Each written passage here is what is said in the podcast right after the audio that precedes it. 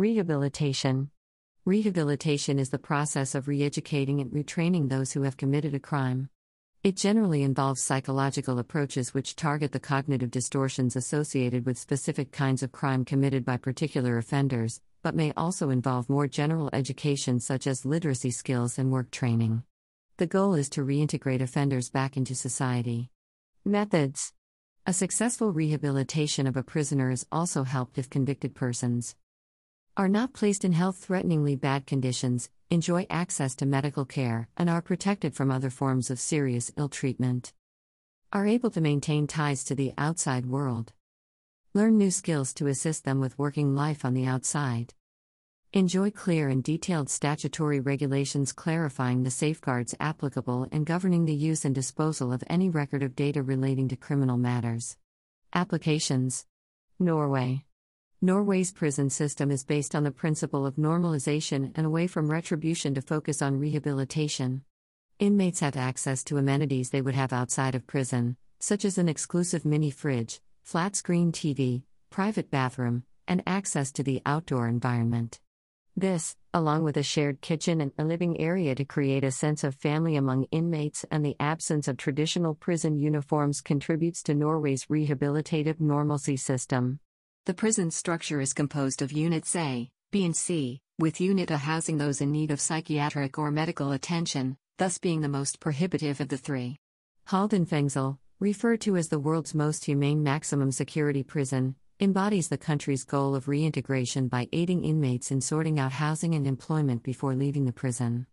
Rehabilitative measures involve education, job training, workshops to acquire a trade, and therapy along with the humane treatment they receive from personnel who have to complete three years of training to become prison guards. The effectiveness of Norway's methods is evident as they hold the lowest recidivism rate worldwide at 20% as of December 2014. In comparison, in 2007, 14 prisons in England and Wales had reconviction rates of more than 70%, which cost an average of £40,000 a year for each prisoner.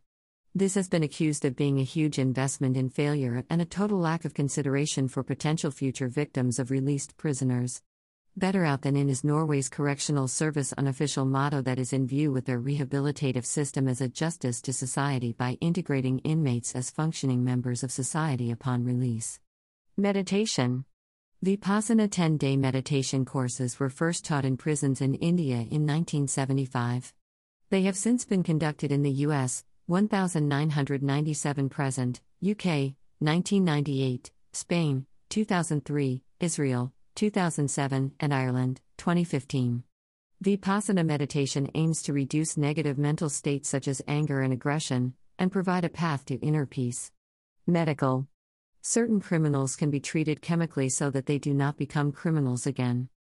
Legislation United States the United States Code states that sentencing judges shall make imprisonment decisions recognizing that imprisonment is not an appropriate means of promoting correction and rehabilitation. In 2015, a number of reformers, including Koch Family Foundations, the ACLU, the Center for American Progress, Families Against Mandatory Minimums, the Coalition for Public Safety, and the MacArthur Foundation, announced a bipartisan resolution to reform the criminal justice system in the United States. Their efforts were lauded by President Obama, who noted these reforms will improve rehabilitation and workforce opportunities for those who have served their sentences. Over the last few decades, the United States prison population has increased significantly. While prisons are considered punishment, they also are intended to have the purpose of future crime prevention. A recent study found that of $74 billion total spent on incarceration among federal, state, and local prisons, Less than 1% of that was spent on prevention and treatment. Incarceration not only harms the individual as intended, but also has unintended negative effects on the inmate's family, community, and overall society. Inmate education has been shown to reduce recidivism. Evidence shows that inmates overwhelmingly take advantage of education programs if they are available to them and if they can afford them. A recent study showed that earning a GED while incarcerated reduced recidivism rates by 14% for those under 21 and 5% for those over 21. Substance abuse is also a major issue in the prison system. Between 1996 and 2006, despite a modest population increase of 12%, the number of incarcerated individuals rose by 33%, and the number of substance abusing individuals rose by 43%. Existing treatment programs have shown solid evidence that drug treatment programs, along with support after release, are effective at reducing recidivism. Emotional and mental health counseling is a core component of successful inmate rehabilitation. Without the proper innate motivation and desire from the inmate, attempts to educate or assist with substance abuse are less effective. A study revealed that more than half of those incarcerated had a mental health problem, defined as a recent history or symptoms of a mental health problem within the previous 12 months. California's juvenile justice system is based on rehabilitation instead of punishment.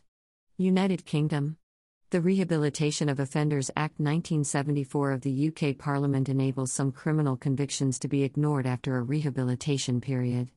Psychopathy and recidivism. Criminal recidivism is highly correlated with psychopathy. The psychopath is defined by an uninhibited gratification in criminal, sexual, or aggressive impulses and the inability to learn from past mistakes.